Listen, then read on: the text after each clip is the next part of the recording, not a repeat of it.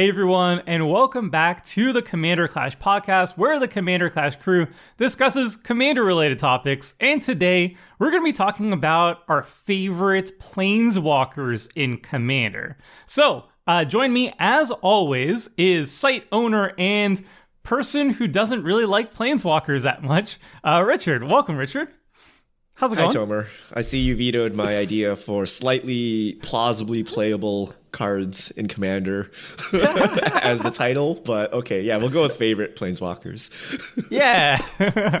You gotta you gotta dig deep. I even you were you were so uh before we were we were recording this uh richard was so uninterested in planeswalkers in general that he we, we all picked like we're all gonna talk about three different ones and richard came up with two and he had a third slot and he's like does anybody want this slot? I can't come up with it. So i stole it because i like my planeswalkers and uh, another Planeswalker fan uh, in the group is uh, the Asian Avenger, also known as Krim. How's it going, Krim? Okay, so like I actually love planeswalkers though. like like I love planeswalkers. I mean, I I have a super I have two super friends decks in paper. Uh so like yeah, planeswalkers, planeswalkers, planeswalkers. I've loved them ever since their inception. Wait, what are your two commanders? I know only one. Um so I have Aminatou and then I also have uh Nicol Bolas the Ravager. Ah. Oh, I, I technically have two Nicol Bolas the Ravager decks. So I have a Dragons one and a Planeswalker one. Oh, fantastic. Staying on brand. Esper and Grixis super friends. Perfect. All right. And we also have Seth, probably better known as Saffron Olive. How's it going, Seth? I'm doing well, Tomer. How are you today? I'm doing well, doing well. I'm I'm super pumped about this topic because I I like planeswalkers a lot. Uh and and I want I want to hear people's uh, thoughts on some of the ones, especially some of the ones that I think maybe do we play too little. Uh, those are going to be some interesting ones. Um, but before we jump into the actual cards, uh, a couple things you can do to help this channel grow. And if you want to hear more of these podcasts in the future, you can uh, like and subscribe or whatever the equivalent is on wherever you're listening to this podcast. And also, if you want to uh, support us financially, you can also purchase all the beautiful stuff like the playmats stapled on Richard's wall, uh, deck boxes, deck sleeves, uh, tokens, and even uh, clothing like t shirts and whatnot over at mtggoldfishmerch.com. All right. So before we jump into the actual cards, I, I want to just like hear everybody's thoughts on uh, planeswalkers in general in Commander. Uh, do you like them overall? Do you not like them? Uh, how how do you evaluate them differently in Commander as opposed to other formats? I think planeswalkers are pretty mediocre in general in Commander.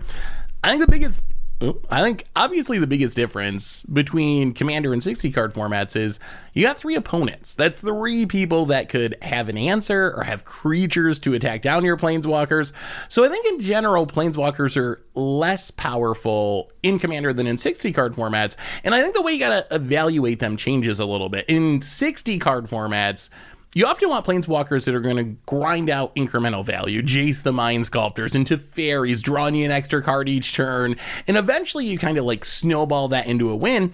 In Commander, when I look at planeswalkers, I pretty much expect they're going to die before it gets back around the table to me. So I want the first activation I get out of them to be really impactful, good enough that it's worth playing the planeswalker just for that. And then if it happens to survive, then that's all just upside. That's all just a bonus. If I do get two activations or three activations, that's amazing. But it's got to stand alone on that first activation for me to really like it in Commander. Yeah, I, I think it's act like what it does has to definitely be like worthwhile because I'm assuming that it's probably not making it back to me. Either that or it's going to be like something that is just it's got a very good passive, right? Like it, it, there are just some that I will play like now with passives on planeswalkers. I look at them as kind of like temporary enchantments. So I love the new passives. I I'm I don't know. I'm not as strict on my planeswalkers though. I'll, I'll jam as many as like like I, I usually have like five or something in almost every deck for fun. So the problem with planeswalkers is they give the table something to do for free, which is attack it and kill it. Right? So if you play like any creature or something, right? Like if someone wants to remove it, there's an opportunity cost. They have to spend their mana and their card to remove your thing, whatever it is. With a planeswalker, all they need to do is, uh, you know, if they have a clear line of attack, just attack with their creatures. And they probably weren't, you know, choosing over anything important, right? Like, should I take Tomer from 39 to 38, or should I take a loyalty off his planeswalker? They will take the planeswalker. Hence, it is impossible to keep your planeswalker alive, and you're just giving people stuff. They were looking like you know they're, they're looking for a reason to do something and you just gave them one right? So i agree with what you guys said. You there's one activation and because planeswalkers are typically balanced for 1v1 they're balanced for multiple activations. So that one activation is probably going to be pretty mediocre so when i look at planeswalkers i look for unique effects right? They probably have some of the most unique effects in all of magic. So i'm looking for those cards because uh, typically sorceries or something will be more efficient than whatever they're trying to do but sometimes they may be color break. Sometimes they they might just do something that no one can do because it's a planeswalker. So that's what i'm looking for when i evaluate planeswalkers. Yeah and i, I pretty much agree with all you so we're pretty unan- unanimous on this. Like i think super friends is like one interesting archetype where uh, you know, if you build around planeswalkers and protecting them, that's super good. But like, if you're not, um, and most decks don't. Uh, the difference between protecting your planeswalkers from one person as opposed to three people at, a given time is so much harder. Um, so yeah, I, I, definitely agree on like having some immediate value is super important with these planeswalkers if they're if they're to be good. Or the thematic, because like like it's not often that you would get like example if you want redundancy, you want like Vedalken Orrery, you want ley lines, then the Vivien uh, the three mana Vivien with the passive is good, good. enough. Yeah. Um, the other thing I wanted to mention before we talk about the cards is when I'm evaluating these planeswalkers on the list, I'm evaluating them from non Super Friends context. Like, I think if you're playing a dedicated Super Friends deck, pretty much all the planeswalkers are going to be pretty good because, like you said, Tomer, you're built around protecting them and uh, synergizing with them. So I think uh, your ratings are going to vary a lot uh, depending on whether you're just like playing these in a random deck as a standalone card or in a Super Friends deck. So I know my list is based on um, playing this in a non Super Friends deck rather than in Super Friends in specific. Yeah, and that's important. Important to, to uh, an important point to mention here is that we're we're looking at them primarily from a non Super Friends context. Like, there's going to be some planeswalkers that are really good specifically in Super Friends, like the ones that like add loyalty counters to other other planeswalkers. We we're not going to be talking about those.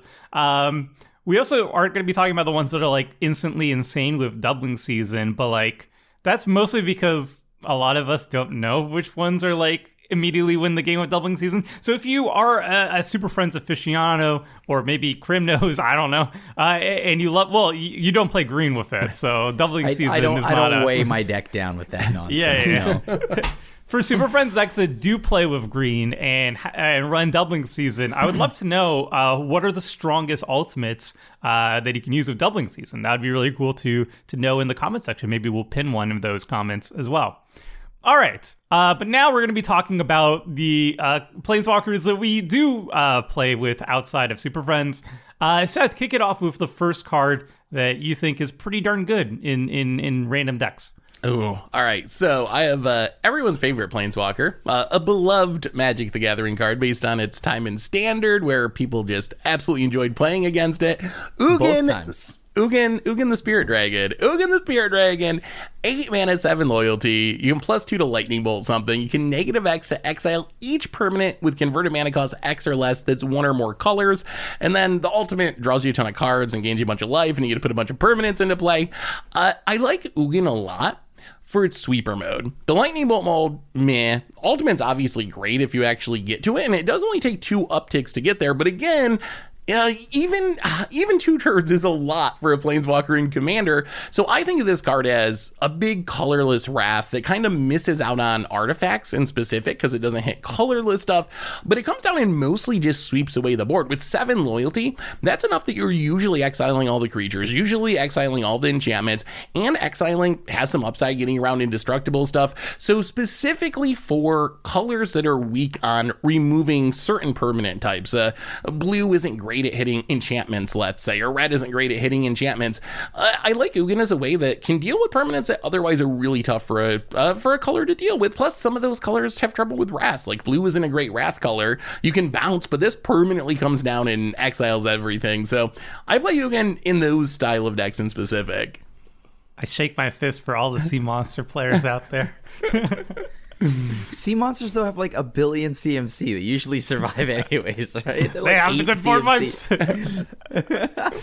Uh, yeah, I, and I, I full agree with Seth. Right, like this card is just the planeswalker. Right, one one of one of the best ones you could probably play, just because it goes in almost any deck, helps deals like with a lot of problematic permanents that you wouldn't be able to normally, uh, and it's like once again a little more redundancy. Right, you you have All is Dust, right, and then what after. Right, so in a mono blue deck, like it, it- I don't want to bounce everything. Like some there's just things I just don't want you to get back. So it's nice to just have a clean exile. Yeah, so this is a card for all non-white decks to consider. So Krim mentioned All is Dust, that's seven mana. Uh, sacrifice all colored permanents, so again doesn't hit artifacts. Oblivion Stone, uh, five mana plus three mana activate, so eight kills everything. Uh, Boom Pile, if you're willing to uh, risk the 50-50, or Nevinyrral's Disc if you think you can untap with the disc, right? Other than that, you cannot get rid um, of enchantments or artifacts, depending on the color you're in. Most most colors can deal with creatures in some way, but it's these other permanents that have a problem. I think Ugin will become more important. I think uh, we're getting more and more powerful enchantments and artifacts every day. Uh, so this is something to consider. But you know, eight mana is a lot to Wrath, and then you miss artifacts, which is a big deal, right? Like if someone has an artifact that's killing you, this is going to be very sad. Uh, so desperation sweeper, but still consider. I, I mean, I play this from time to time. Uh, but my answer is just play white and then don't have to deal with this. I'm not too happy with Ugin, but you know it's a necessary evil. but it removes Spirited Companion. You can't blink it for value, Richard. You have to plus two it first. Also, Uh, Also worth mentioning is it's specifically uh, colorless permanence that it misses. So we've been getting more and more powerful colored artifacts. As one of the things Wizards has been doing to try to uh, keep artifacts from being too broken is putting actual colored mana on them. So you are going to get rid of uh, the Bolas's Citadels or whatever. You can get rid of all Yeah, that yeah. stuff. So I think like set by set, Ugin is getting even more better than it sounded like with Richard talking about it, just because we're getting so many more colored artifacts these days than we used to when they were exclusively colorless. and then everything in there, like pet snail is getting indestructible right so like Yeah. it is it is now at a good. point where exiling is better than it's ever been Yeah, I, I agree with you guys. I so I, a, a younger naive me would have said, "Oh, but Oblivion Stone Perilous Vault is is cheaper than this." You see, but it's actually not. Like Oblivion Stone, you're not going to just play it and then pass. You're going to play it and then activate it. Uh, so you need eight mana up, and that's the same amount as as Ugin. Um, yeah, not hitting not hitting artifacts is kind of kind of uh, awkward if you're if you're in a, a color that is looking for answers to artifacts it doesn't naturally have it like uh, black for example just doesn't really have any ways of dealing with artifacts really um, so it's not going to be the end all be all answer to wiping everything. Maybe you do need to run Oblivion Stone over over that if you do want to get rid of of artifacts. But being able to exile everything is really good. And also, I like that it has that added flexibility. Like if you are let, late game and you don't need a board wipe, or the board has been freshly wiped by somebody else, for example, and you drop an Ugin and you start ticking it up, uh, you can start picking off any any would be attacker against it and then that ultimate is really sweet. So the fact that it is it is a it is a a, a board wipe. It is very expensive, but like there can be a late game scenario where you're going to be using it as a threat as opposed to an answer. Uh, is pretty pretty notable. So it's a card that I haven't played that much, and I probably should be playing more often now. All right. Uh, next on our list, uh, this is this is a card that I associate with Krim a lot, um, and yet I don't see it that often. What what's next Planeswalker? Um. Okay. So the next planeswalker is in blue, of course, and it's Teferi, Master of Time. Now we had just mentioned, right? Like the problem with planeswalkers is that oftentimes it's a one-time use per turn cycle. Uh, but you know the good news here is that Teferi, Master of Time. Uh, well, first off, He re- he's a four mana and he's got a passive. You may activate loyalty abilities of Teferi Master of Time uh, on any player's uh, turn and and anytime you could activate an instant. So essentially all his abilities have flash and you can activate them on everybody's turn, on each person's turn. And then so it's plus 1 is draw a card, discard a card, minus 3 phase a creature out, minus 10 take 2 extra turns. So this kind of like does exactly what I want a planeswalker to do. Uh, I I'm hoping more planes I guess it, it would be kind of flavor fail if more planeswalkers acted like this because you know it is a Teferi thing.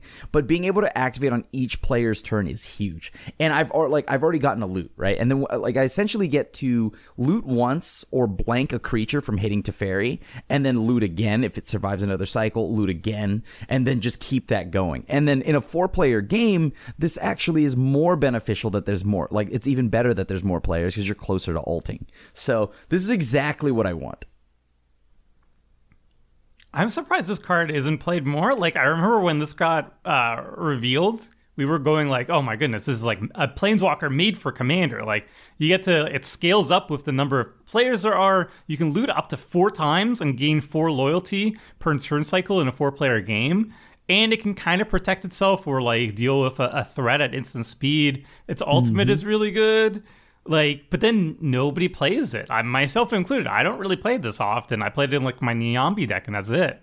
Uh, do you think we, are sleeping on this card, or is there something we're missing here, or I'm missing it, here rather? It's so good that it's bad. it's like half. It's a half a combo piece, right? You you put it on the battlefield in 1.5 turn cycles. You ultimate, right? So everyone guns for it immediately, but it doesn't actually do anything. it loots. you know what I mean? Like it doesn't do anything until it ultimates, right? So what you've essentially Phases done is put a out. scary piece on the field that doesn't do much for you and makes everyone kill you. So like if you're playing a really aggressive deck, right? Like if you're playing a deck that's going to two card combo people, right? And you know your arch enemy, right? Then this is great, right? You come down, you know everyone's arch enemy, or like maybe you're playing with very powerful pod. People can't deal with Teferi because this other guy's about to storm off, right? So, but if you're playing it like a casual deck, this is just like kill me now, painted all over your head with no defense, right? like if you're sitting there Phase. phasing things out with Teferi, come on, then you're not accomplishing much, right? Like you, you loot one, you phase out, like everyone's gunning for him. So I think it's like playing half a combo piece on the battlefield. That's like that's you got to only... finish the job if you do it, right? You got to oh, play oh, yeah. the rest of the good cards and end the game when you do this. Then he's good. But if you're just trying to durdle around, then this is like horrendous for you. I mean, if you're durdling around though, you have tons of sweepers, right? So, but like in an aggro deck, also like this, this is like fun in like kind of a tempo deck or a, any blue X like deck that I, I've just genuinely enjoyed it in almost any deck that has blue. Because looting, found, why not? I found this card that I was hyped for it during spoiler season, and then I actually played with it a few times, and it's a card that I felt like played worse than I expected it to be.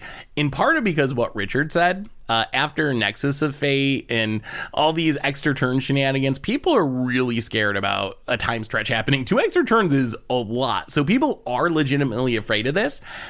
And it kind of doesn't do a whole lot. Yes, phasing is protection, but you got to remove three loyalty. If you're doing that, uh, it's going to be really tough to ever get to the ultimate.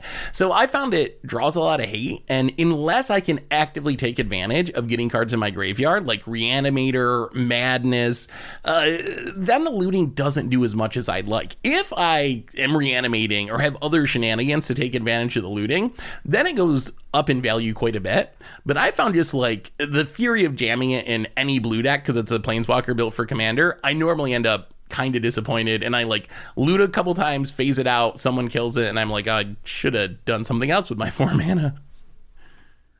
I don't know. I mean, that feels like first off, you could just end it right there after you said it kind of draws a lot. That's it, right? Like that. that you didn't need it. But like, you don't I, draw. Uh, uh, you're just looting, so you're not ending up with more cards in your hand. You're just filtering away lands or whatever to try to find better cards. And that's amazing, right? Because you're. What if you just a, harmonize? Like, what, what's the blue? Like the four mana draw three, and just call it a day. You don't have to worry about phasing and activating and like. what what about reanimator decks though? Like I I personally enjoyed it a lot in Niambi because it's a legendary permanent, so you can discard it. And my deck was all about reanimating big spells. So having a looter that activates for time, I thought was was pretty good. I never really got much play testing with it though, so like I don't really know how it played in in general. But would you would you uh, consider putting this in like a, a blue reanimator deck, like a Rumi or maybe Muldrotha? Oh, 100. Yeah, oh, If you react, definitely. you know, if you're reanimating Jin-Gitaxias, just go for it, right? Like, yes, Yeah. right? You can actually end the game, and the hate coming at you is warranted, right? And you have the guns to back it up, kind of, right? So yeah, right. But if you're gonna reanimate value e one ones, then like no, no, like just just pay four mana, draw three cards, and call it a day, right? Do you do you run it in your Esper slash Grixis, uh, Krim? Oh, yeah, both of them. Both. Um, Krim plays Well, that's card. The only, the only time we've seen this is when Krim plays it, right? Yeah. I It usually know. doesn't do much. What do you mean it doesn't do much? It gets all the it gets all the hate, right? all and the good. hate. That's good, especially when so like Brad. it's it's perfect. It draws all the hate. It gets everybody like upset because like, oh god, he's gonna draw every turn. It's like, yeah, I am. I'm gonna find that land. Kill me, please. Yeah, Have- it, have you it- ever I, I love this. Have you ever alted Krim? Like, have you Oh, ever well- actually made it all the way to the alt? Well, technically yes, but that's because I'd already altered like five other planeswalkers. the win more strategy, classic. hey, hey, yeah, win more is a good thing. Okay. All right. Uh, next up, we have another planeswalker uh, that loots quite a bit, and, and it took a lot of formats by storm back in the day. Richard, what we got next? All right, we have the greatest thief in the multiverse, Dack Fayden, one blue red. So Grixis, three mana value, three loyalty, plus one. Target player draws two cards, then discards two cards. Minus two, gain control of target artifact. Minus six, you gain an emblem with whenever you cast a spell uh, that targets one or more permanents. Gain control of those permanents. I have never once ever altered this card. The, I have had the opportunity to. I have never done it. That that ultimate is useless. but this card is so good. It steals soul rings. It does steal Soul Ring. Yeah, that is the classic. You play three mana, you steal an opponent's Soul Ring that already paid for itself. It can die now. yeah, like I, I've done it. I've done it. And then if this lives, oh, it's even better. Or my personal favorite, uh, if I had, well, back you know, the boy when Hullbreacher was around, you can target your opponent with it. Oh, because that and that felt so good. Or, or Notion that's Thief. nasty. They discard two, you draw two. Why not? That's a great time and a half for you. I mean, You this just card love just being arch enemy.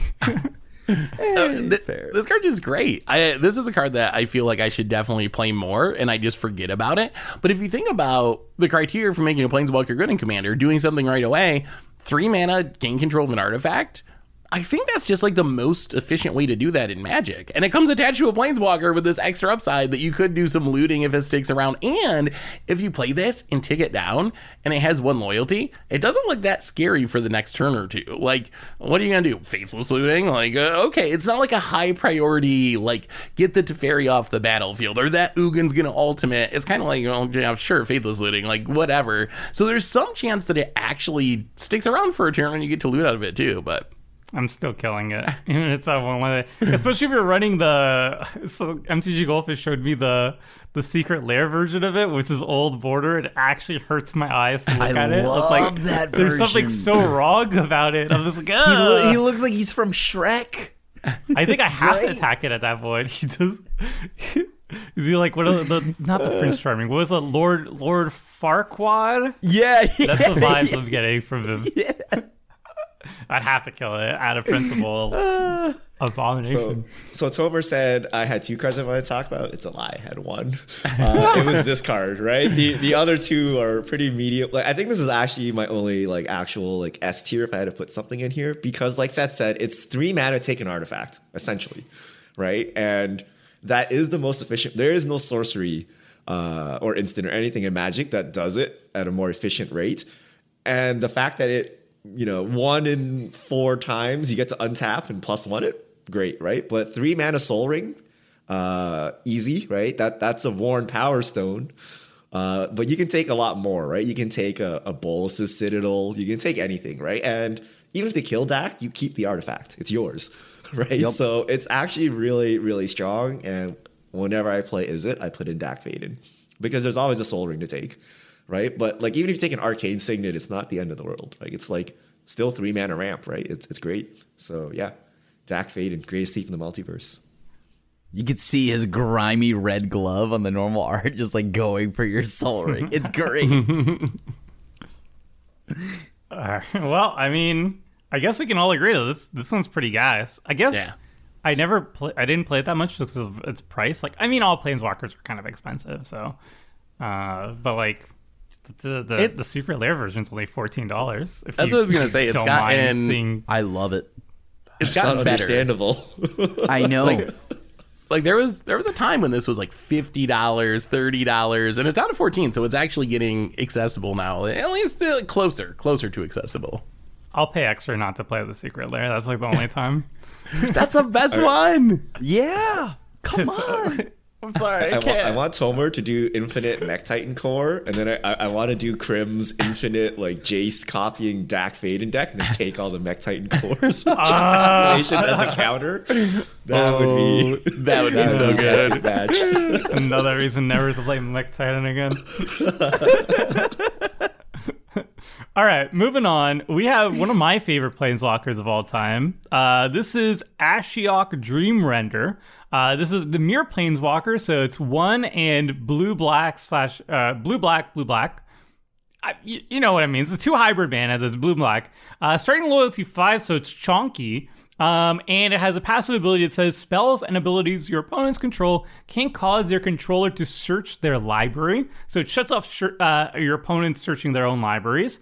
And uh, it has a negative one ability that says target player puts the top four cards of their library into their graveyard, then exile each opponent's graveyards.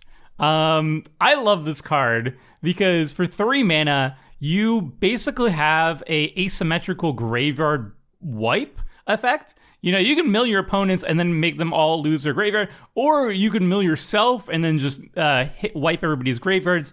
Uh, it kind of reminds me of like a, a Soul Guide Lantern in that in that regard, which I play a whole bunch. And then um, its passive ability is just a nightmare for your opponents, which is very fitting because, you know, it turns off fetch lands, it turns off all green ramp, it turns off demonic tutor, it turns off uh, everything. And yeah, your opponents will have to get rid of it, but like it enters the battlefield and you've already gotten the value out of it. You've wiped everybody's graveyard. That's like priority number one. And then your opponents have to deal with it uh, because you know they can't search your library until they do. So yeah, it's, it's gonna die and, and you're gonna get hate, but like you already got the value out of it, which I think is pretty darn awesome for four mana or three mana. Sorry. Yeah, that that that one sided kind of like graveyard hate is huge, right? Because everybody plays with their graveyard, so it's nice to know that yours is still intact. And as you know, I love shutting down tutoring. So uh, like, oh yeah, Le- slap that passive on everything. Thank you. Uh, yeah, so I, I I think this card is a sweet one. I I wouldn't this play this card if it cost zero. this card is so bad. Like, why are you spending mana and a card to remove graveyards? We have so many things that cycle. And like they remove graveyards and they give you a card back, or they come on a land like Scavenger's Ground, or they're literally like free Bojuka Bog, Relic of Progenitus, uh, Soul Guide Lantern. Like, why are we spending a card on this? I don't. Did you not Want read the passive? That does nothing. You need to get them with the instant speed, right? If it's on the battlefield, you're just gonna get murdered. Like no one's gonna play into it. Like How you they need how the you gonna get murdered if they can't go look for the murdering tool? Uh, you see, This is- okay, this is the not 5D worth chess. a card to mildly annoy everyone. Like Here's at least 5D opposition agent play. gets you a card back, right? like you get something and you can get people.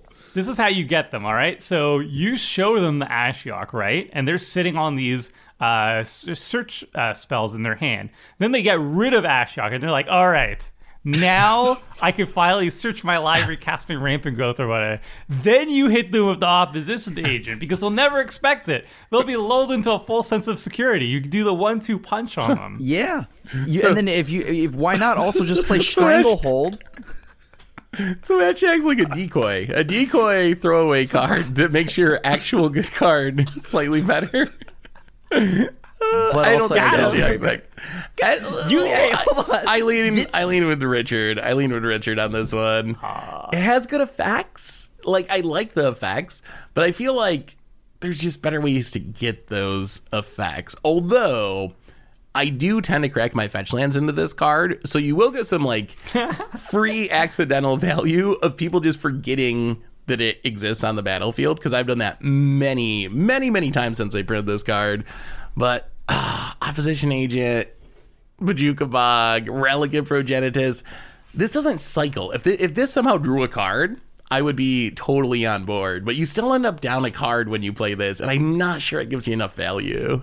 Am I down a card? I mean, yes, technically, but also I'm displaying. You don't get an opposition agent and graveyard hate stapled into one, right? And But as I opposition, mentioned, uh, opposition agent, you get someone, so you get a card. Oh, well- like, well, 'cause you opposition flash agent it in in the- response. but that that's This- the top. That's the cream of the crop, right? So like falling under an opposition agent isn't bad. Right? You Right. you want redundancy. That's the main thing. You want redundancy. You want to shut things down Uh, because tutoring is just too much. There's too much of it.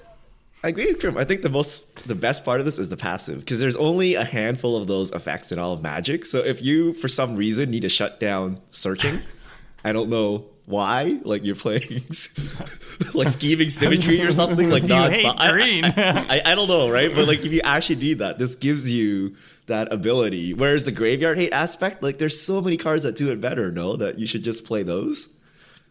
Are there so many that do asymmetrical? There's like Soul-Guided Lantern, and there's Bojuka Bog, but it only hits one. Well, the the the spell bomb is one person, right? Yeah, one yeah, person. Nihil Spellbomb.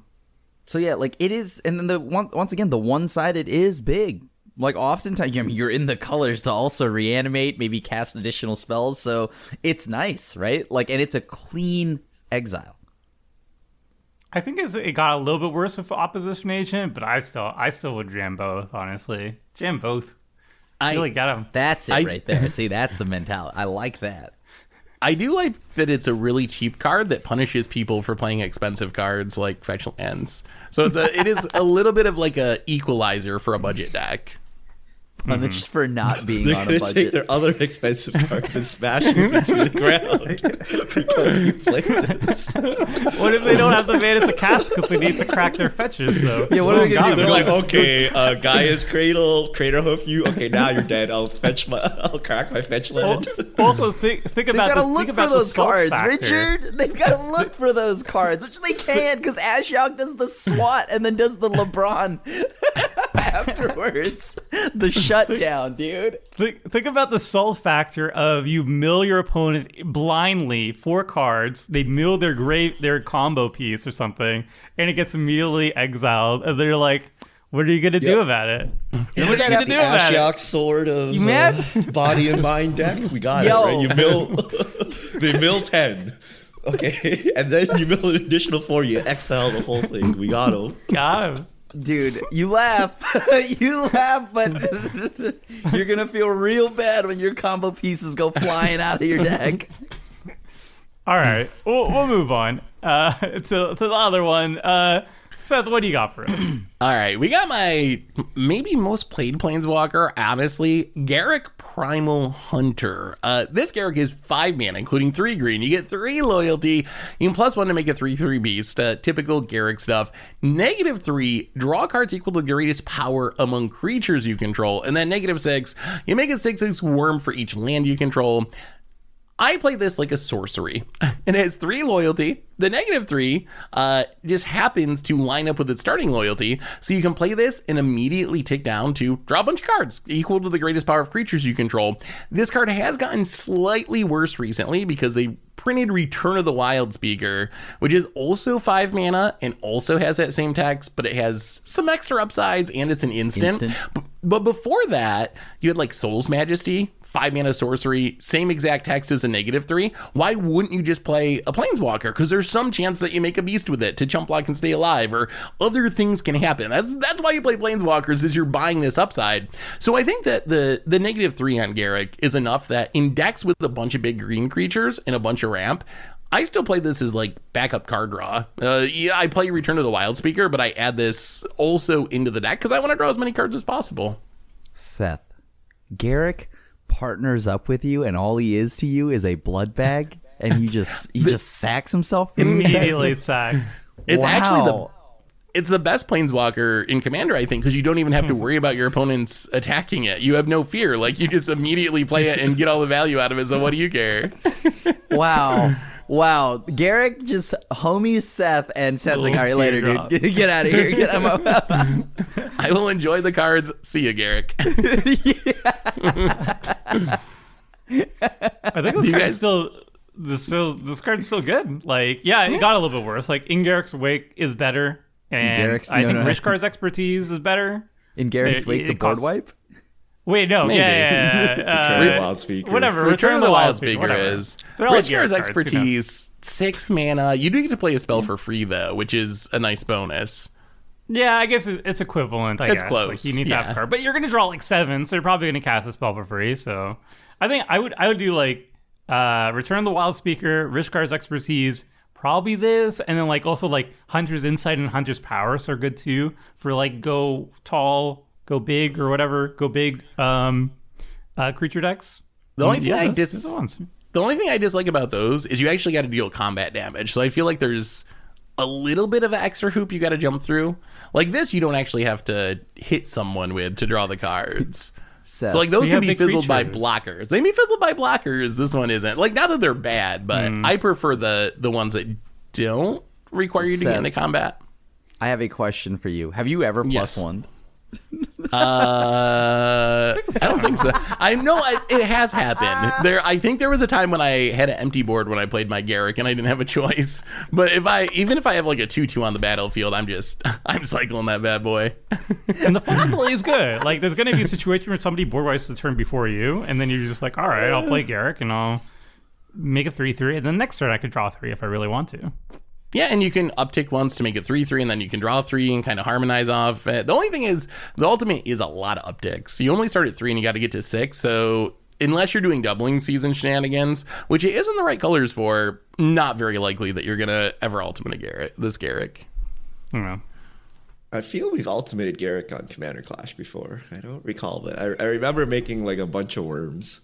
Um, but like Tomer listed all the green card draw, and the answer is you play all of them, right? Like I, I play Garruk still, like to this day, and I play all the other cards you listed, right? And it's essentially five mana draw eight or something, right? When you're in green, like you know, if you're really desperate, five mana draw three is not the end of the world.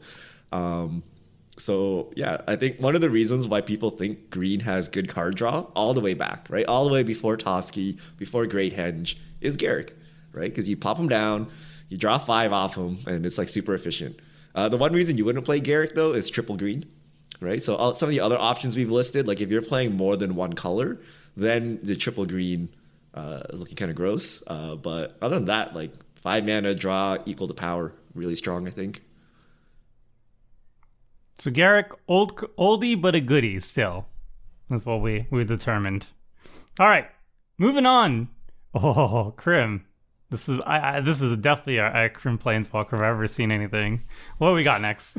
This one can go in any deck, just like Ugin. Why? Because it's colorless, and it's Karn the Great Creator, four mana. Uh, I don't even care about the activated abilities. Let's talk about the passive. Activated abilities of artifacts your opponents control can't be activated. That's right, even the land can't be activated. So you hit them with the SWAT, right? And on top of that, let, us just in the uh, in a weird world where the, you ever use any of the other abilities. Let's go over those. Plus one until end of turn. Uh, you get to uh, turn a non-creature artifact into a creature, and it's equal to its CMC, or its power and toughness is equal to its CMC or mana value. Uh, then minus two, you may uh, you may uh, choose an artifact card you own from outside the game or in exile uh, and then reveal that card and put it into your hand. So obviously we don't have sideboards, but the minus two is huge, and people often forget that it can pull from exile. Like people like let's just say Tomer, who constantly have Kaldra exiled, uh, then Tomer's able to pull a, a, a Kaldra piece back from exile, and Karn is ultimate tech. the ultimate tech as long and then on top of the plus one is actually getting better every single set because everything is making a treasure. So you can animate to like pop a treasure pop a clue uh, do whatever you need to uh, and and in case your karn does die. On top of that its loyalty starting count, uh, count is at five. So if you plus it goes up to six which is actually kind of beefy for a planeswalker. So I love this because I, you know, in Commander, everybody has artifacts. What, and then that means Karn's passive is exactly going to shut down all of those artifacts. So, great. this is great. This is exactly, and it's four mana. Such a small investment to completely. So many people spend the first three to four turns setting up through artifacts. Sol Ring this, Signet that. No, no, no, no, no, no, no, no, no, no. You know, no, no, no. That's it. No. I feel like planeswalkers with these static abilities are like the exact opposite of what I'm looking for in planeswalkers and commander. Because my whole theory is I want them to do something immediately so if they die, I get my value out of them. The static ability planeswalkers really want to sit on the battlefield for several turns to annoy people. So for me, I don't think Karn is a card that I would just throw in any deck to annoy people's mana rocks. Although I do really like it as a pull from eternity if you have like specific artifacts that you really build around. Like when you play that Mechtitan core, Karn would be great in that deck because all you're trying to do is get Mechtitan core to go off. And this is a way you can get it back from exile, which is something that's going to happen to your card. So I see Did this as like a archetype staple for like specific artifact style decks or combo decks rather than than a hate card because I feel like it's just gonna die, right? Does it actually stick out for you, uh, Krim? Like, Oh, yeah. for more than a turn or two. Oh yeah, it does because again, you set again, people spend a lot of the early turns setting up with artifacts. And if you're like example, if I'm able to like get a sol ring and this on two, like it's it's almost like a lock. Like you're you're you're nobody's doing anything unless it, you know, right? So unless there's like a like a super low to the ground aggro go wide deck, your planeswalkers will be fine, right? It- people can't cr- like make a mech titan core because they can't activate it. They can't crew. They can't do any of that. It's just like no, no, no, no, no, no. We we wait. We wait. Eh, this is four mana from eternity. like, like this is like, would you randomly throw a winter orb into your deck? Like, you know, like if you are playing like a, a you know a a taxing deck or like a lockout deck, it's great, right? Like, yeah, right. You shut down artifacts, but you can't just throw this down and then expect something good to happen. Like if you don't build around it, right? So if you're gonna play stasis or winter orb, you know you need to finish the job. You need to tax the rest of their mana. You need to tax their creatures. If you just randomly tax a few artifacts, they'll just all come kill you. And Karn doesn't not- actually have good defense, right? Karn doesn't actually make a blocker unless you actually have an artifact that you want to expose to removal to try to block with. But I play this card a lot. Like I play it when I try to, you know, animate Black Lotus into an attacker, right? Uh, I don't even know if it You've works lattice locked You're- us with this, you're- Richard. Richard You've lattice locked us with this. I, I use this to get back my Darksteel axe and stuff like that. Yeah, okay. Or the Yeah, Blood Richard Rage Okay. axe, Lattice lock. right? Yeah, and then once afraid it's in your deck be already, exiled. You put the lattice in, right? Because you're like, everyone's gonna come for you. You got to finish the job, right? And My then you put in the Skyscanner got lattice. exiled. I gotta have this back. is is is is a lattice combo worth it? Like, how do you feel about that combo in Commander in specific? Oh. Because that's like that is the most powerful thing you can do. It essentially wins the game if the board is relatively at parity. Is that too dirty and MLDE for players to for you to feel comfortable playing in many of your decks? Because I could see an It ends the argument. game though, right?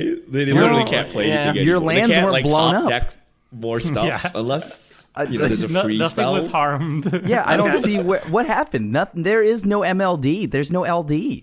I- The I lands think- are still I think the- alive. I guess yeah, they're true. right there. They're right. Just use them. I think the question is: Are is your play group okay with two card combos? And if so, then I think this is a fine two card combo because all you need is Karn is and Lattice, and I don't know also how much Lattice 11 is, mana but- or something, right? Yeah, Like, it's a lot of mana. it's not something that comes out of left field, right? Yeah. So, So I would just treat it as any two card combo. It wins the game. Like your opponents really can't cast any more spells. They're effectively locked out of the game. Um, they can still attack with their creatures, I guess. So they have a they have a shot at, at killing you. But like if you set it up properly, um, then then it's over. And if you didn't set it up properly, then they can just break out of the lock, but they're not reset or anything like an Armageddon, right? Like they still have all their their stuff. As soon as they destroy Karn with, with combat, uh, they're out of it and they're back to where they were. So This, this is why Karn never lives, right? Because a lattice can come flying off the top at Yeah. any second, and you need to get rid of this ASAP, right? And you're like, no, but I just put it here for pull for eternity. No one's gonna listen Yeah. to you, right? They're Well, just gonna slap into this because they don't know if a Mycosynth lattice is coming and ending the game any second, right? Well, I- I'm on the mind of like Seth and Richard. I'm not going to run this to just like mess up somebody's uh, mana rocks or anything. It's like, more than just I- messing up mana rocks, by the way, when you casually play this. You know this is true because Yeah. there's so many artifacts in My Commander. So I, I'll I I will insta put it into any Cauldron deck or Mechtitan deck because yeah, if you this is one of the best pull from eternities because it's, it's colorless and it goes directly to your hand. Like I think pull puts it into your graveyard, which is not ideal um, because then you have to get it from the graveyard and somebody's gonna exile from a graveyard and you're gonna cry. So this is really nice. It puts it directly back to your hand. So I feel like it's an auto include in Mechtitan decks. Um, and I actually I'm starting to play around with it in mono black of all things because mono black has has some difficulties dealing with artifacts. Like there's there's very few ways of dealing with artifacts. One of them is like a reserve list card where you have to sacrifice a creature or something like that. Um, so this I put into my Tashiro deck because if you can animate a problematic artifacts on your opponent's sides, uh, my deck has a lot of uh, creature removal, so I can deal with creatures much better than I can deal with other stuff. And the idea would be like play Karn, animate an artifact, immediately kill it.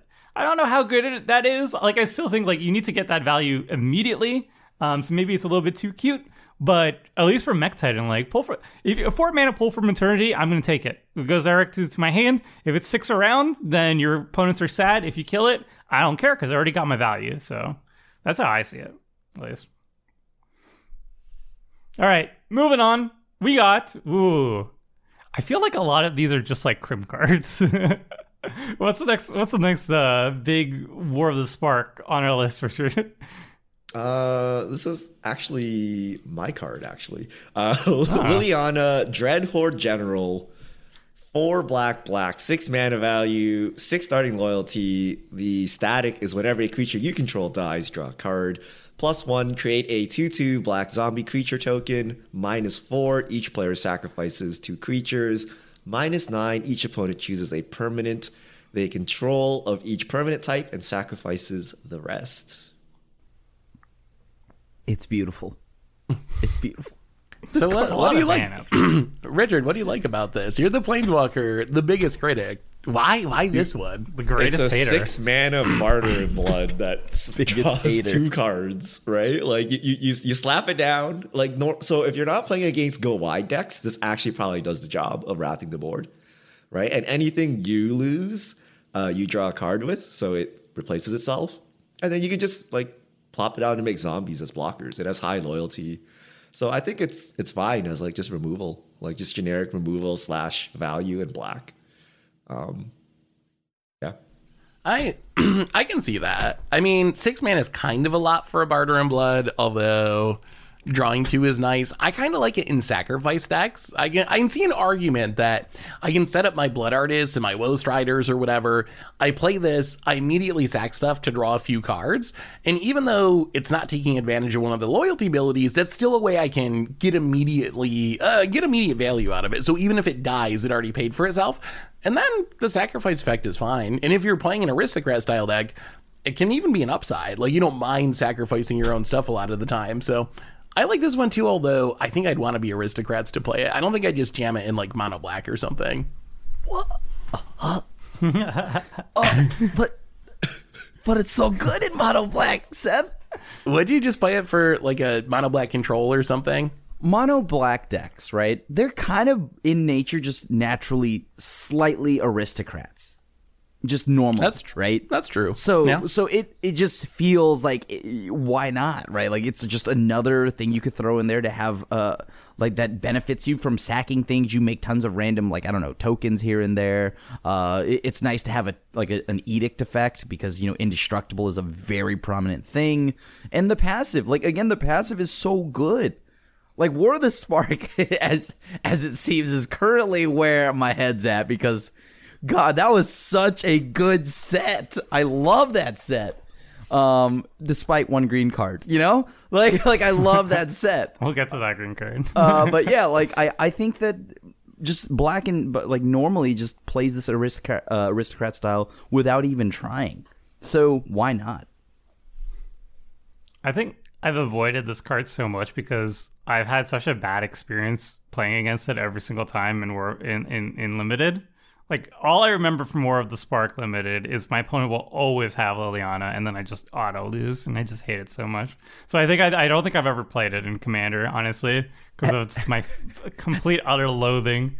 Starts At at, seven loyalty and you just draw cards and just makes tokens forever and you're just like, ugh, please kill me. It's, it's like Garruk in that when you try to kill Lily, they at least have one chump blocker, and that will draw them a card, right? Yeah. So like they they're not going down cards uh, in in normal modes, so it's like so much value.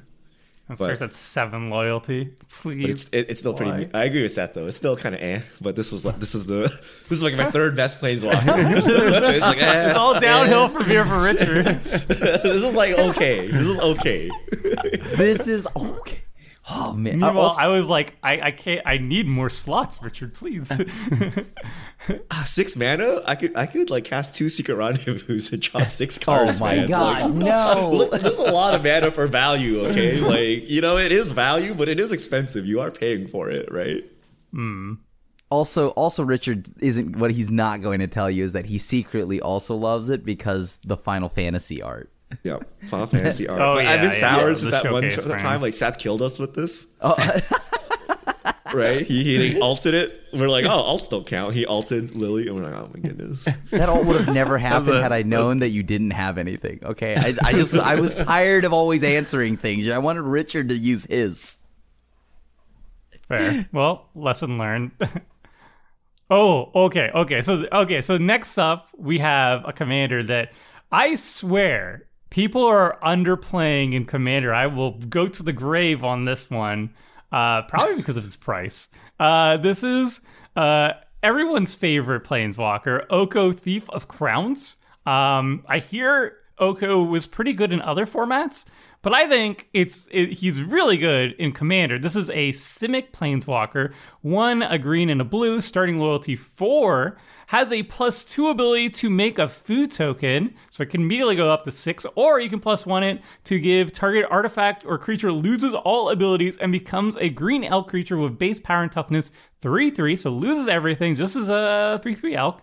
And then negative five, exchange control of target artifact or creature you control and target a creature an opponent controls with power three or less. The ultimate is irrelevant to me.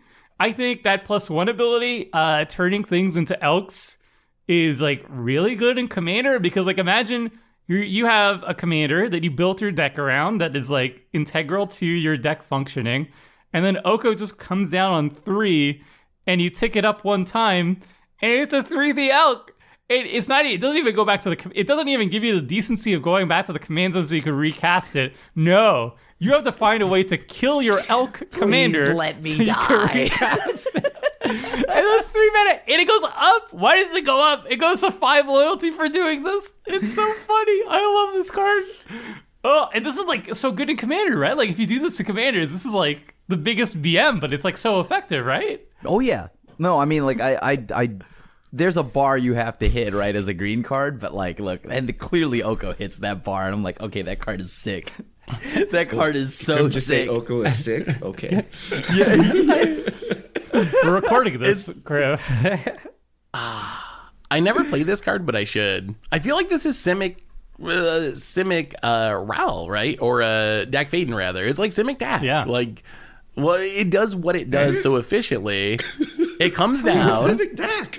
It comes down, immediately answers a threat for three mana. It doesn't think of um a, a, a Oblivion ring or something like that. Like that's fine, right? In the Simic colors, you don't have a lot of options to permanently answer something. You get the upside of maybe getting rid of the commander permanently. I think that's enough. I think that's enough that I should play it in like every deck. It has five loyalty when it does it too, right? Like no, that's, that's not the removal Like, mode's not enough. Like three mana. guys- Guys have been drinking three the mana Kool-Aid. It's it's sorcery speed. It's sorcery. This is the problem. It's sorcery speed. So like, are you guys jamming Song of the Dryad and Darksteel Mutation in every deck because you can hose a commander randomly? Like, Okay, Song of the you Dryad know, is if you don't have respectable. food Okay. synergies, like, you're just making elk. Song of the You're Dryad like, is elk- respectable. What are you, what are you talking about? I just is played that's Song really of the Dryad card. last week. Yeah. Hmm. Yeah, it's a really good card. Then, then okay, then then you guys like Oko then, right? It's another Song of the Well, Dryad. It's it's it's so much more. It's it does so it every single more. turn though, unless you can remove it. Yeah, It's, it hits an I mean, like if you put it on an empty board, you can make some three threes out of it, right? And you can annoy people. But is it getting you anywhere and doing anything? Like I don't, And I don't know. Why are you randomly snapping off removal on random creatures, but not removal? What? Like if you What? could, if you could beast within for free every turn, would you? Because Yes. those three three beasts are coming your way because their owners are upset, right? Like okay, just but they don't have their commander. What are they going to do about it? They're going to hit me with a hit you three with a three. three I'll take three, it. and you're like, I'm getting pelted by That's three fine. threes. I'd rather that than you like you Korvold me or something, and you're beating me down with a Korvold. I mean, I, I I can see a late game, but like it's sorcery speed removal. Like, are you really playing sorcery speed removal? Like, are you really playing repeatable if it Oblivion up. Ring and uh. calling it a good card in your deck, right? Like, yeah. I think there's enough. There's enough upside. It's only three mana, so it comes down turn two off of a mana dork. Like that's the upside. Making food. you make a food, and then you can steal your. You can trade the food for your a creature your opponent plays. If they play an Esper Sentinel, if they play a mana dork, or you can just start elking stuff when you need to and get a ton of loyalty, and then start exchanging stuff later. I think the ultimate actually does have value. I maybe more than we were giving it credit true. for. That, I mean, that's he not ultimate, 100% right? You just plus Yeah, once, and then you can minus immediately, right? Yeah, you plus that's- ones, that's really and just then a So minus minus to crazy steal that he something. lives. Why does he live through his ultimate? Oh my god. I get so ah, I don't know. I think I should play it more. I just looked at my deck list. I played it in one themed week where it was like a character in Dante's Inferno, but I think I should play this more. You convinced me, Tomer, that this card's good. I played Oko in a food tribal deck, and I that makes splashed blue for it. And I had like an entire, I had an entire pun list, an entire pun list ready for that episode, and I never drew Oko that game. I was so disappointed. I had an entire thing. I was so ready. You got you got tricked by the Yeah. trickster himself. Yeah. All right. So, so Richard, you don't think it's good? No. okay, wait, wait. I- So I asked you, is it good because you can turn eight it, or because you can play it on turn three? Like, would you jam it out there on turn three on empty board, or do you save it for someone's commander to elk? You 100 If I play put it that out there on, on turn, turn three. three, or I Or read it. jam it, yeah. Yeah. Yeah. Like also, it, it's it goes to six loyalty. It's not like the, even in Commander, it's not the easiest to take it down. Like, hmm. But it has the upside of still being fine off the top in the late game because you can't just immediately snipe a commander or an Eldrazi or some like big scary thing that is hard to deal with. And it's Simic. Those are tough colors for for answering things like that permanently. Yeah, I, I remember Phil played this, and we had a really was it Phil? It was, I think it was Phil, and we had a really hard time killing it because he played it so early, and then we all had three threes, but he had three threes, and we couldn't kill it. But I don't know that it did anything. It annoyed everyone, and we eventually dealt with it. But it was actually early enough. It's pretty hard to deal with these three threes, right? Because everyone's creatures are pretty small, and then you can't get through. Even if you get through, or you know, Oko's at like eight loyalty for some reason, so he goes to five, and he's still cool. So he is tough to remove. The, the game where where Tomer played oh, willingly played into my opposition agent. I think that's the game where you- Okay. but that's the game you had Oko. We Oko the that's the opposition game you had agent. Oko. ah. and and and it. Oko took over. Oko took over the early game for like hours. Yeah. I think that's, I think this card's like grossly under underplayed. It was super expensive before, but now it's like thirteen dollars, which is expensive, but like not insane for 2022 standards. Also, the jokes, Richard. Imagine all the jokes you can make when. Okay, okay. Here's one. Uh, what is Oko's favorite perfume, Richard? Oh, I know this. Oko Chanel. Yes. Oh, You've you got used this before. You've used these jokes Did before. I? I thought I didn't get to No them way I would before. know that unless you gave How me did that I- joke. How did I? When did I, think use we it? I think we just made you tell him anyway. Oh, yeah. just told us the jokes. Yeah. Okay. All right. See, it's amazing. What other planeswalker can you do this with? Nobody. Nobody. All right. we'll move on. Oh, Richard, this is, or sorry, Seth, this is, I think, Krim's favorite planeswalker, uh, but you have the honor of introducing it. this this was tough. So my top two planeswalkers, I knew I wanted on the list. The third planeswalker is where it got a little bit hard to find one to add to the list. I thought about going with Karn Liberated. I think there was an argument for Karn Liberated as removal, but what did make my list, uh, in part for Krim, is Nissa who shakes the world. Uh, Nissa who shakes the world. Krim, you love War of the Spark cards. You were just talking about how amazing that set is and how you're in a War of the Spark mood. So Nissa who Love shakes it. the world, five mana, five loyalty, uh, plus one puts three plus one plus one counters on a land you control, untaps it, uh, and then negative eight you get to uh, make your lands indestructible in search for any number of forests, put them on the battlefield. Tap. The big deal is static ability. When you tap a forest for mana, it adds double mana, adds an extra green mana, and this might seem counterintuitive because if you read this, there's no ability that reads like it's going to be immediately impactful, which is my whole theory for evaluating planeswalkers. But where I like Nissa is essentially as a mana doubler in a mono green deck. Because green is so good at ramping, you can often get to the point where Nissa kind of works like a ritual where you play it, and especially since you get to immediately untap a land that's going to tap for double mana, it often generates mana the turn it comes into play. So you can use this like a crazy ramp spell. Even if it dies, sure, whatever. You got this big turn out of it by doubling your mana for a turn. So uh, in mono green decks, especially very forest heavy mono green decks, I like Nissa as a, as a weird mana doubling type of fact. I hate this card. It's so good. it's so good. It's, so, balanced. good. I like it. Plus, I've I want to make sure we talked about it to hear what Krim would say. Okay, so what do you hate about it? everything that it does is is a problem, right? Like the fact here is that it comes down, right? And then it it, it makes a 3-3 vigilant, by the way, haste land.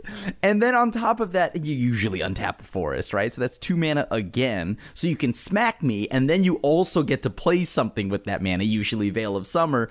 And then uh, so like it d- I don't think I've ever seen like somebody untap with this and not like pretty much capitalize and win or put them so far ahead because exactly like Seth had mentioned that passive is absurd. That passive is absurd. It doubles all your mana. I I have won numerous games where I let people untap with Oko. I have lost every game where they, like this the person untaps with Anissa. So uh, like oh, and you could also play them together, and then all of a sudden you get clocked by a bunch of six sixes. But okay, You, you whatever, guys are too traumatized by standard. dude. But this card is still good in Commander. This card is still absurd.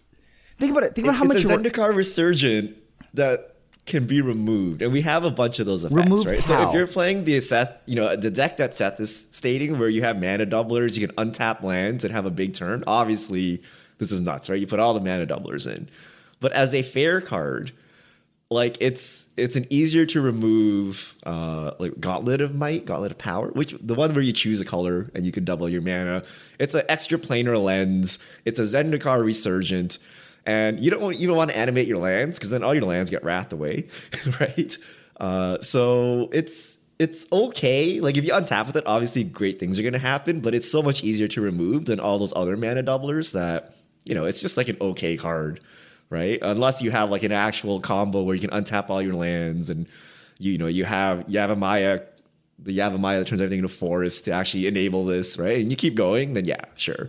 Uh, but I think you guys are being traumatized by like standard and. You know, you're like, oh, but what if they disdainful stroke and then untap and Hydroid Krasis? It's over. They, they Like, do yes, it was over standard. though. right? It was over in standard, but in commander, the three players will take turn murdering Nissa, and then you will untap with nothing, and then that'll be that. Oh, I mean, like 100%. Every commander game I see a Nissa, I kill it instantly. I don't care which one it is. I uh, this is my card, and I agree with Richard. I I wouldn't just run this in any deck just because you could, because I also think turning your land into a creature is often a downside because you're making your land susceptible to everyone's sweepers. So there it definitely is downsides to playing this card fairly. Unfairly though, I think it's actually like really, really strong, especially since that land you untap that makes double mana kind of means Nissa costs three mana, which kind of makes it the cheapest of the mana doublers out there because you're getting that two mana back right away. There is no such thing as fairly with this card. I don't understand what you mean by fairly. It's like, like, like- it- when you play this card in your deck, it's implied it's going to be used unfairly, right? Because you are going to un, you are going to double your mana. Like some shenanigans are about to happen. Like and you know that. Yeah. So you wouldn't you wouldn't just auto jam this into mono green decks? I feel like Yeah, you hundred in percent any mono green de- deck. You jam it in a two color deck, like Like, uh, like Golgari, yeah. Simic, Selesnya, whatever. If it has green, why not? You play forests, and it's and so what? You lose a land to a wrath. It's not like you weren't already ninety lands ahead of everybody else. You're in green. I feel like I just jam it like in any. Well, maybe some two color decks I think think about, but like Yavimaya definitely helps with that. It's the Yeah. yeah. board for green, so that helps a ton. But like any mono, I have it like my Gargos stack It's gas. Is it Like, good? If it dies, whatever. I mean, I guess you can wait till the till the later game to play it to make sure you can take advantage of the double mana right away, rather than running it out on mm-hmm. turn five if you're not gonna do anything with it. You need It's to do perf- something with your mana too, right? Like your deck needs to be built around, you know, untapping and using 10 mana. Helix like if you actually have nothing relevant to do with that. I mean, we just listed like a bunch of ways that green just refills their hand by casting a single spell. Like, Right. So I And feel this like mono green has ways of, of making sure they'll cast have things to cast on. This is the like, perfect there- there's a lot of risk to, play. playing this card, right? So if you actually get everything done and untap with this, you need to make it worth it, right? Like to actually make all of this worth it. So It's not that much. That, that's not even like a real hoop. That's like half a hoop. That's like a, a, a quarter of a hoop you have to jump through. I mean, I don't think we've seen planeswalkers untap that often, like on Commander Clash, like any planeswalker, right? Well, Like it's just there's just so Let's take like it's the opposite of curse of opulence or whatever you know like a solemn like you just put like the slightest you know like incentive there and people will do it right like so if like oh you get value i don't know what that value is but i'm going to remove it from you because it costs me nothing so here birds at nissa right like How? so it's a lot How to untap Nissa with these has things. bodies. Nissa puts bodies just all over birds the fly birds. Oh, okay, no. you need to make a lot of Natural birds, predator. right? Like to to do this. On top of that, we're we're, we're gonna assume that yeah, okay. Almost every planeswalker will just die, though, right? It, like there, if we're, we're just going bare naked, just here's a planeswalker if we use that board. criteria, Krim, all you got out of this was a 3 3 land creature, right? If you just play it, use its ability, and it dies, that's all it gets, right? Yeah, Got but it- I don't him. know. I don't think that's it. That's enough, dude. Because it's still so, just because of the untapped potential is just too good. It's too good. I guess you get two mana out of this too, right? Yeah, you get two mana. Yeah, I, I guess. I, yeah, yeah. It does require more time, I think, to get value than immediately. Usually, unless, as as Seth said, you play a little bit later, and then you can immediately use it as a ritual effect. But okay. I, I, I like that it traumatizes Krim a lot. I- I'll keep that in mind. Do you? This games. makes Krim spend every card he owns and every that's true, single but it- mana he has Yeah. to kill you. I will Yeah, feel like and you're never like, I just wanted to untap and draw four cards with Garruk. You will never untap if I if I have the mana. Actually, yeah, that's the better lesson. Never play green when Krim is on the table. I, I, I, I will oh, like right here, right now, like you know, like uh, in all honesty, it's not an act. I will kill you if you if I see this, uh, like, and I will spend the rest of the game to kill you. I don't care if you're just like, oh, I brought, I bought this precon and then I added Nissa. Sorry, bud. Like, what, what, what if it's what if anime Nissa Nissa? in the precon? Oh, the blue green one. Yeah, I kill. No, I kill that immediately. Like, like it's, it's sorry. I swat Nissa down on sight. on sight. All right. Well, we were discussing a lot of uh, War of the Spark Commanders. I think like your entire list is just War of the Spark Commanders, actually. Uh, but there's one card uh, that is old school. Uh, the Krim. It's not green, uh, and it's your pick. So, so what do you got for us? No, I mean, it's Nicol Bolas, Planeswalker. Everybody, come on, don't don't don't let let's not lie here, okay? The every, every like Nicol Bolas, Planeswalker. If you're in Grixis, come on, why are you not playing? Unless you're playing CDH. Okay, I understand. Maybe an eight mana Planeswalker is not what I want to play in a Kess deck, but outside of like a Spellslinger Kess deck, Grixis has a huge problem dealing with enchantments. What is Wait, the what first does the card do for? What does the card do for? like, well, exactly. our so, here? so it is Oh, a four oh. mana, and then and then blue, black, black, red, right? So it has a plus three. It comes down with five loyalty, plus three, destroy target non-creature permanent, right? So Grixis has all the problems in the world dealing with enchantments. Why not just blow it up? Why not just pop an opposing Ugin? Why not pop whatever Nissa's on board? Because that's what I will target. And then minus uh, minus two, you can steal a creature. Just steal it. Just give me that. Just give me that. I like and wow.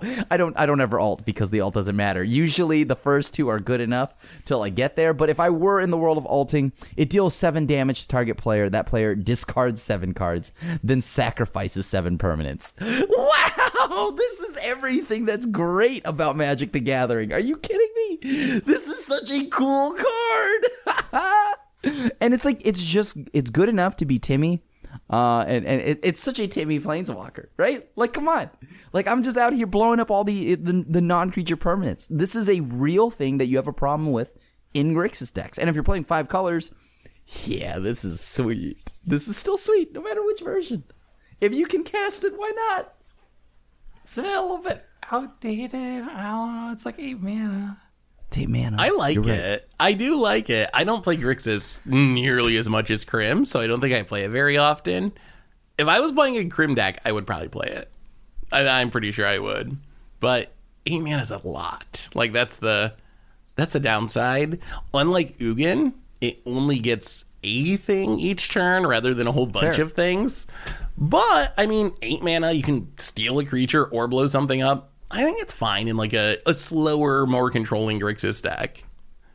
It only takes two activations to alt. The problem is it doesn't untap the creature. So if there's like you know the scariest creature on board and it attacks on the last turn, you steal it and it's not your blocker for Nicol Bolas.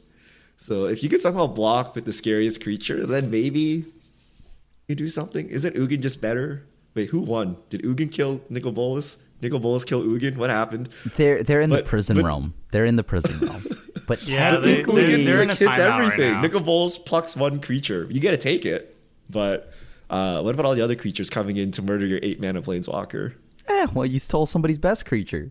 I- Is this the best Bolas Planeswalker? Is this why it's on Oh. the list, or is this the OG? What I think the, this the War of the Spark one. I like the War of the Spark one a lot, but I, don't like I also. I also think the God Pharaoh is really good. Um, like well, actually, this is this is hard because I love all of them. I think they're Krim all just good. likes them all. I love them all. I play them all. They're great. They're, ah, they're so good. I guess this is the only one that like deals with something Grixis traditionally can't deal with, which is enchantments, right? Like, right. I'm looking at the other Bolases, and none of them can deal with non-creature Now- permanents. If you had War of the Spark Bolas plus this, Spark Bolas copying every other Planeswalker. Mm? Mm? Yeah, you're blowing up a lot. You're blowing up two lands right now. Oh my god. Okay. In all seriousness, this is just a, a in my love for Bolas than anything else. Like, but in Grixis, it does struggle with dealing with a lot of things. So if I want a Planeswalker in Grixis, I want something that can actually deal with uh, whatever I target. That's not a creature. I think you kind of you kind of won me over a little bit. I I, I need to try out Bolas a little bit more in like Grixis decks. Just believe. Just believe in him. just, Just believe in him. It is a very cool card. I'll give you that at the very least. Like even if if I'm not like bought in, like it'll immediately die. It's like a one of the coolest cards on on the list for sure. Okay. Like a, it's like a limited All Star. Like you know, it, you can't cast it, but when you do, it will be the Yeah. most powerful Yeah, yeah. on the. It's like it's actually Yeah. pretty good if you get it for free somehow. But how do you get to eight mana and be in a reasonable state to do this and protect it? Yeah, people are like, "Oh, you're tapping out for eight mana. Are you winning the game?" I was like, "No, I'm gonna blow up one thing, or steal something. or huh? steal one thing." Yeah, yeah. Stealing is good. I have Stealing cast this good. You can numerous times on Clash, and I and we've all seen his power because everybody immediately tries to kill me, and they can't because he's so good.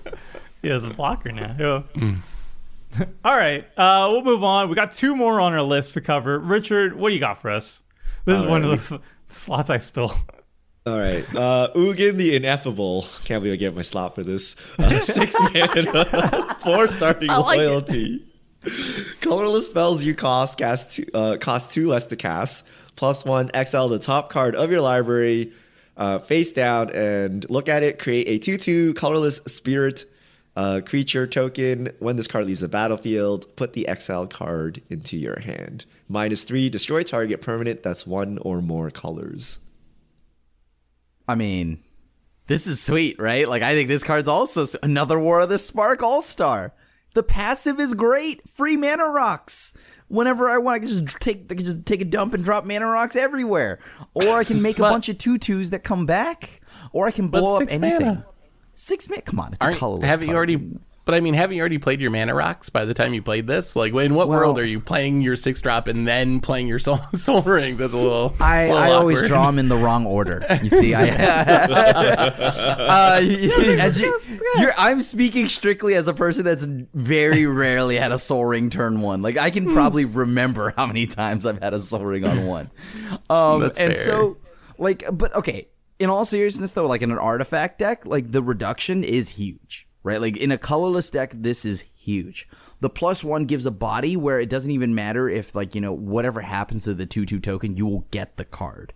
And then the minus three answers any permanent that it has colors attached to it. So, t- in typical Ugin fashion, yes, just one, but, you know, still pretty decent.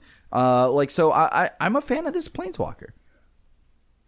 I've run this card an embarrassing amount of decks because it was it, it was like a budget inclusion. It's it's only four dollars. I think it was most of the time it was like three dollars. So it's pretty pretty affordable as far as plane walkers go. Colorless reduction, like like Krim said, artifacts artifact reduction, it's really good. Uh, it plus ones to give card advantage. You got a two two blocker. You want it to die because then you get the card afterwards. And then you can destroy permanents one or more uh, colors, which is great um, in, let's say, like a red deck that you know needs a way to deal with enchantments. So you're like, boom, I snipe, I snipe your enchantment. It can't get rid of most artifacts, at least the colored ones it can get rid of, but the colorless ones it can't. But it could also just get rid of like most permanents, right? Like if there's a problematic creature, you can snipe that too. Um, I don't know, it's just like a good value engine. It just it just does what it does, and it's not like oppressive or anything. I'm not gonna like win you the game, but like I don't know, you just cast it. You got you get to ramp with it in colorless focus decks, and you get to plus So, so do you put it in non-colorless decks? Yeah, So, so the first, the static is basically useless. You're just using it as value.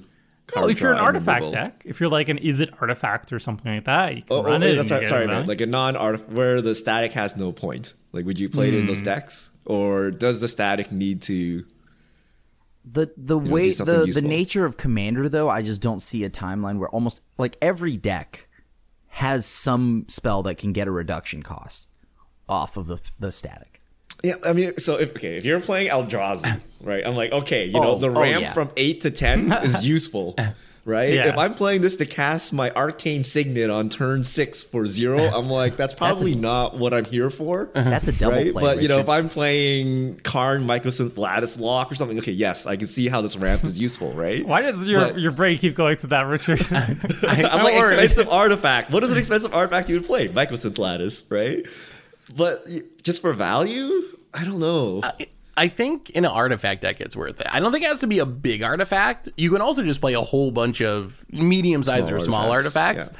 So I think like if I'm an artifact deck with a, a more than average number of, of things that the uh, static works with, then I'm interested in it. But would I just play this in a deck that only has, you know, the standard whatever, eight, ten mana rocks or something? Probably not, unless I was really, really desperate for for the removal aspect of it.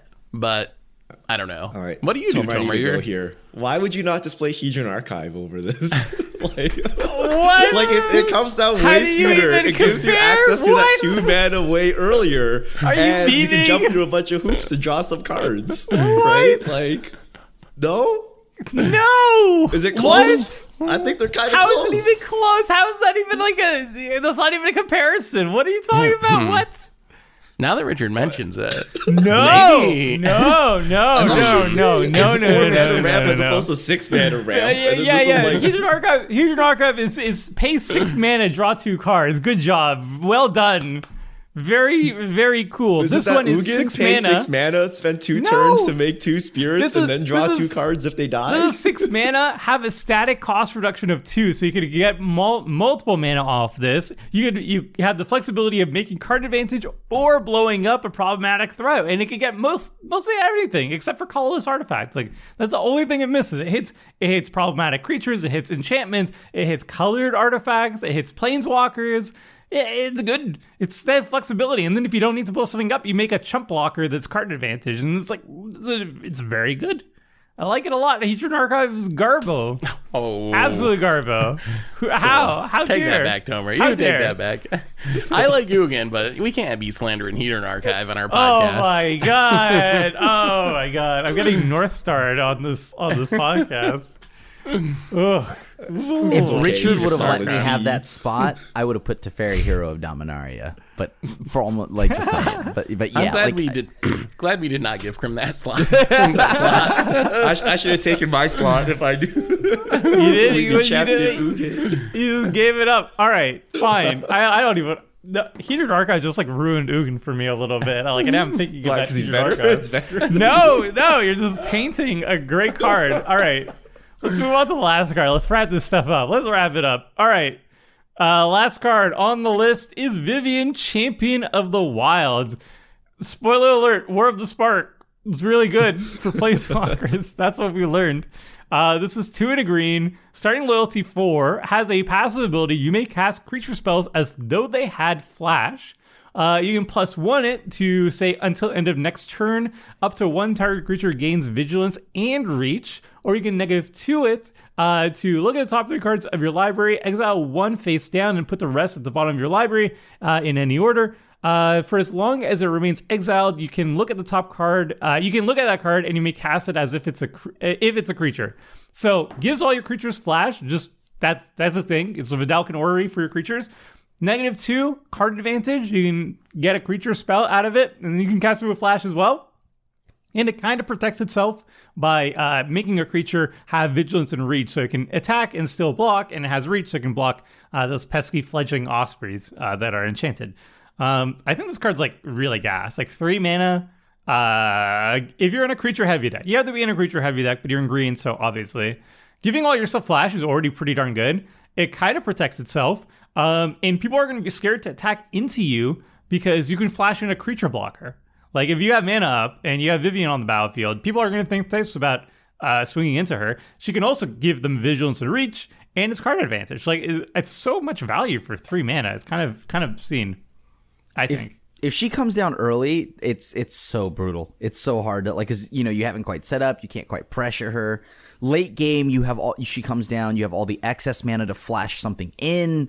Uh, like I I like her at all phases of the game if you're playing some kind of green deck. Um, this funny enough, this is actually a card that I kind of like so there there were two cards I speculated on, right? When that came out. I I bought a ton of uh Teferi uh Time Raveler and then I bought a ton of Vivien.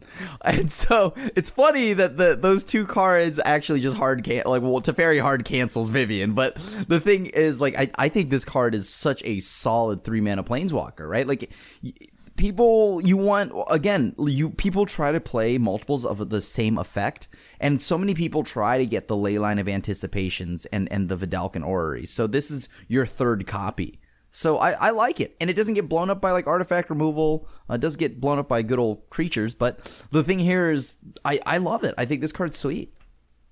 I feel like I need to care about Flash more than just liking to flash in creatures. If I'm playing something that like um, triggers each turn, Varus, Kadena, something that really incentivizes you to be able to play creatures on each of your opponent's turn, then I'm interested. My problem with Vivien, if you play it and take it down, it goes to two loyalty. Two. That is not a lot. That means pretty much anything's to kill it. So if you play it on turn three, it's probably to die.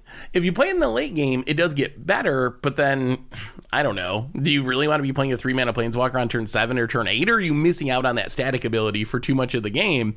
So I don't think it's bad, but I don't know. I think I'd really have to care about flashing in creatures for me to include it. The other thing is the negative two is whiffable. You only get to see three cards. Like sometimes you don't have a creature in those top three cards, and if Vivien dies, you can't cast those cards, right? So you take your best combo piece, and then someone kills your Vivien, and then you're without it forever until you find a pull from eternity.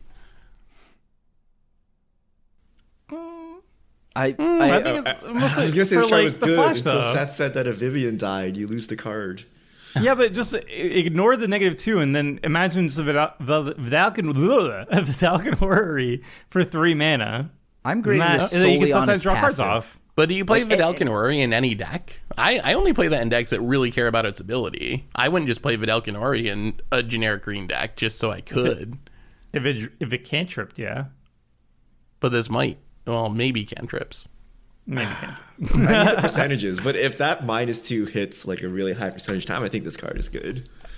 Um, I, I think You three mana, creature, like just draw a card with all this random upside is sufficient. It's not like draw a card, right? It's like um, Yeah. anticipate or something, right? Um, but I think this card is actually good. I think this is like the best card we've talked about in at least an hour. Wow, wow. Like Flash is really strong. Like Tomer said, you just sit here with Flash and you're like, you want to attack Vivien? You want to test what I have in hand? And you have like Sakura-Tribe Elder, right?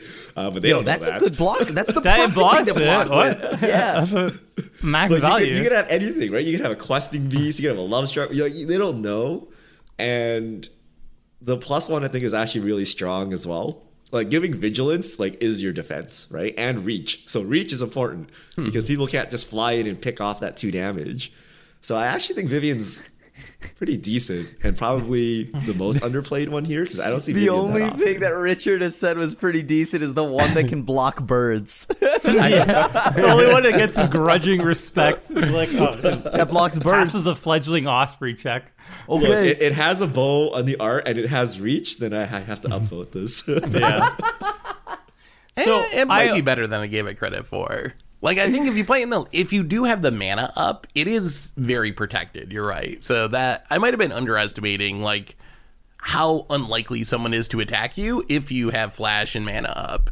I'm just worried that if you run it out on turn three and tick it down, it's probably gonna die and then you lose that card forever, even if you do hit with it. I mean, But if okay, you like every, can sol ring, like you sol ring, turn two Vivien, like Yeah. let- let- your let's- arch enemy, right? And you're, And you're actually in a position to defend yourself too, right? Like you can actually now untap, you know, cast creatures, get card advantage, keep going. So actually, it's And that pretty works decent. with Llanowar elves or any of that too. You don't even Yeah. have to have Sol Ring, and you still get the turn two. Yeah. So yeah, all right. I'm, I'm coming around a, a little, a little. Yeah, someone play this and tell me if it works. How many creatures do you need for that minus two to actually be like legitimate? Like It's you, one of the best. It's one of the best cards in werewolves. Like obviously, like you can Flash is so good with werewolves because you can skip your turn and immediately flip them, turn into night or, or flip them or whatever. werewolves. Well, yeah, yeah. Werewolves are a meme, but I, I think like that's where where like it kind of showed up on my radar, and then I've been starting to dabble with it in creature heavy decks since. I mean, I mean, this card Flash is- allows you not to get board wiped. Yeah, right? Like how many the main times have you Yeah. played a creature and Yeah. then someone board wipes, or you're like, I expect a board wipe coming, and I don't want to play a creature, so I just pass my turn and do like nothing. it So gives you this an extra allows turn you- of value. Yeah, th- this gives you the ability to evaluate and then you know do what you need to do. Mm-hmm. I mean, yeah, and and like again, like this, this is just, I don't know. I, I think it actually has a pretty beefy loyalty counter for, or counter for three mana. It goes up to five. It- And it's and almost also, Oko, no? let's be honest here, okay? I feel like our pod specifically isn't that aggressive. We're we're talking like, yo, we're we're like turn one creature. Okay, only person that does that is Richard, right? Like other than that, it's usually everybody dirls around until turn four or five. Those Sacred Tribe Elders still get in for a damage, right? like there's always these stupid durdly creatures that people will have no hesitation sending to your planeswalker, uh-huh. right? Spirited And Companion, you know. Yeah. There's You can always these in a blocker. durdly things, like a solemn sitting around, like here, sure, right? Why not? Yeah, Nobody plays solemn. What are you talking about? apparently it's a bad card now. Who knows? It is. All right. Well, uh, so we went through like 12 planeswalkers, I believe. Um, three of us, three each. Uh, as to wrap this up, I want to hear everybody's top planeswalker pick. Top one. If you can only choose one uh, that you would jam in a, a commander deck, wh- what would it be? Ugin. Ugin. Mm-hmm. Dack Fayden. Okay, well, Did not say Nicol Bolas. You have to say Nissa. I You have like to I say like the thing here, the problem is which Nicol Bolas, right? Because and also like if I I s- I changed the planeswalkers up for this list, or else it would have just been all Nicol Bolas, right? Like every Nicol Bolas would be on here. But I think if I had to choose one,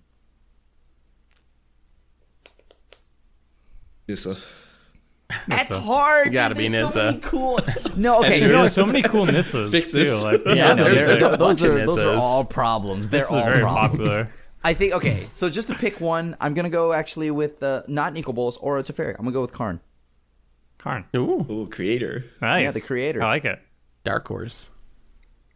All right. Well, I'm gonna pick Oko. I'm gonna I'm gonna start jamming Oko a lot. Like I don't want to see I want to see the power of Oko at the table. I'm excited now. I'm pumped. All right. Well, that's it for our show, everybody. Uh, we covered 12 planeswalkers. Obviously, not a not a complete list of all the good ones.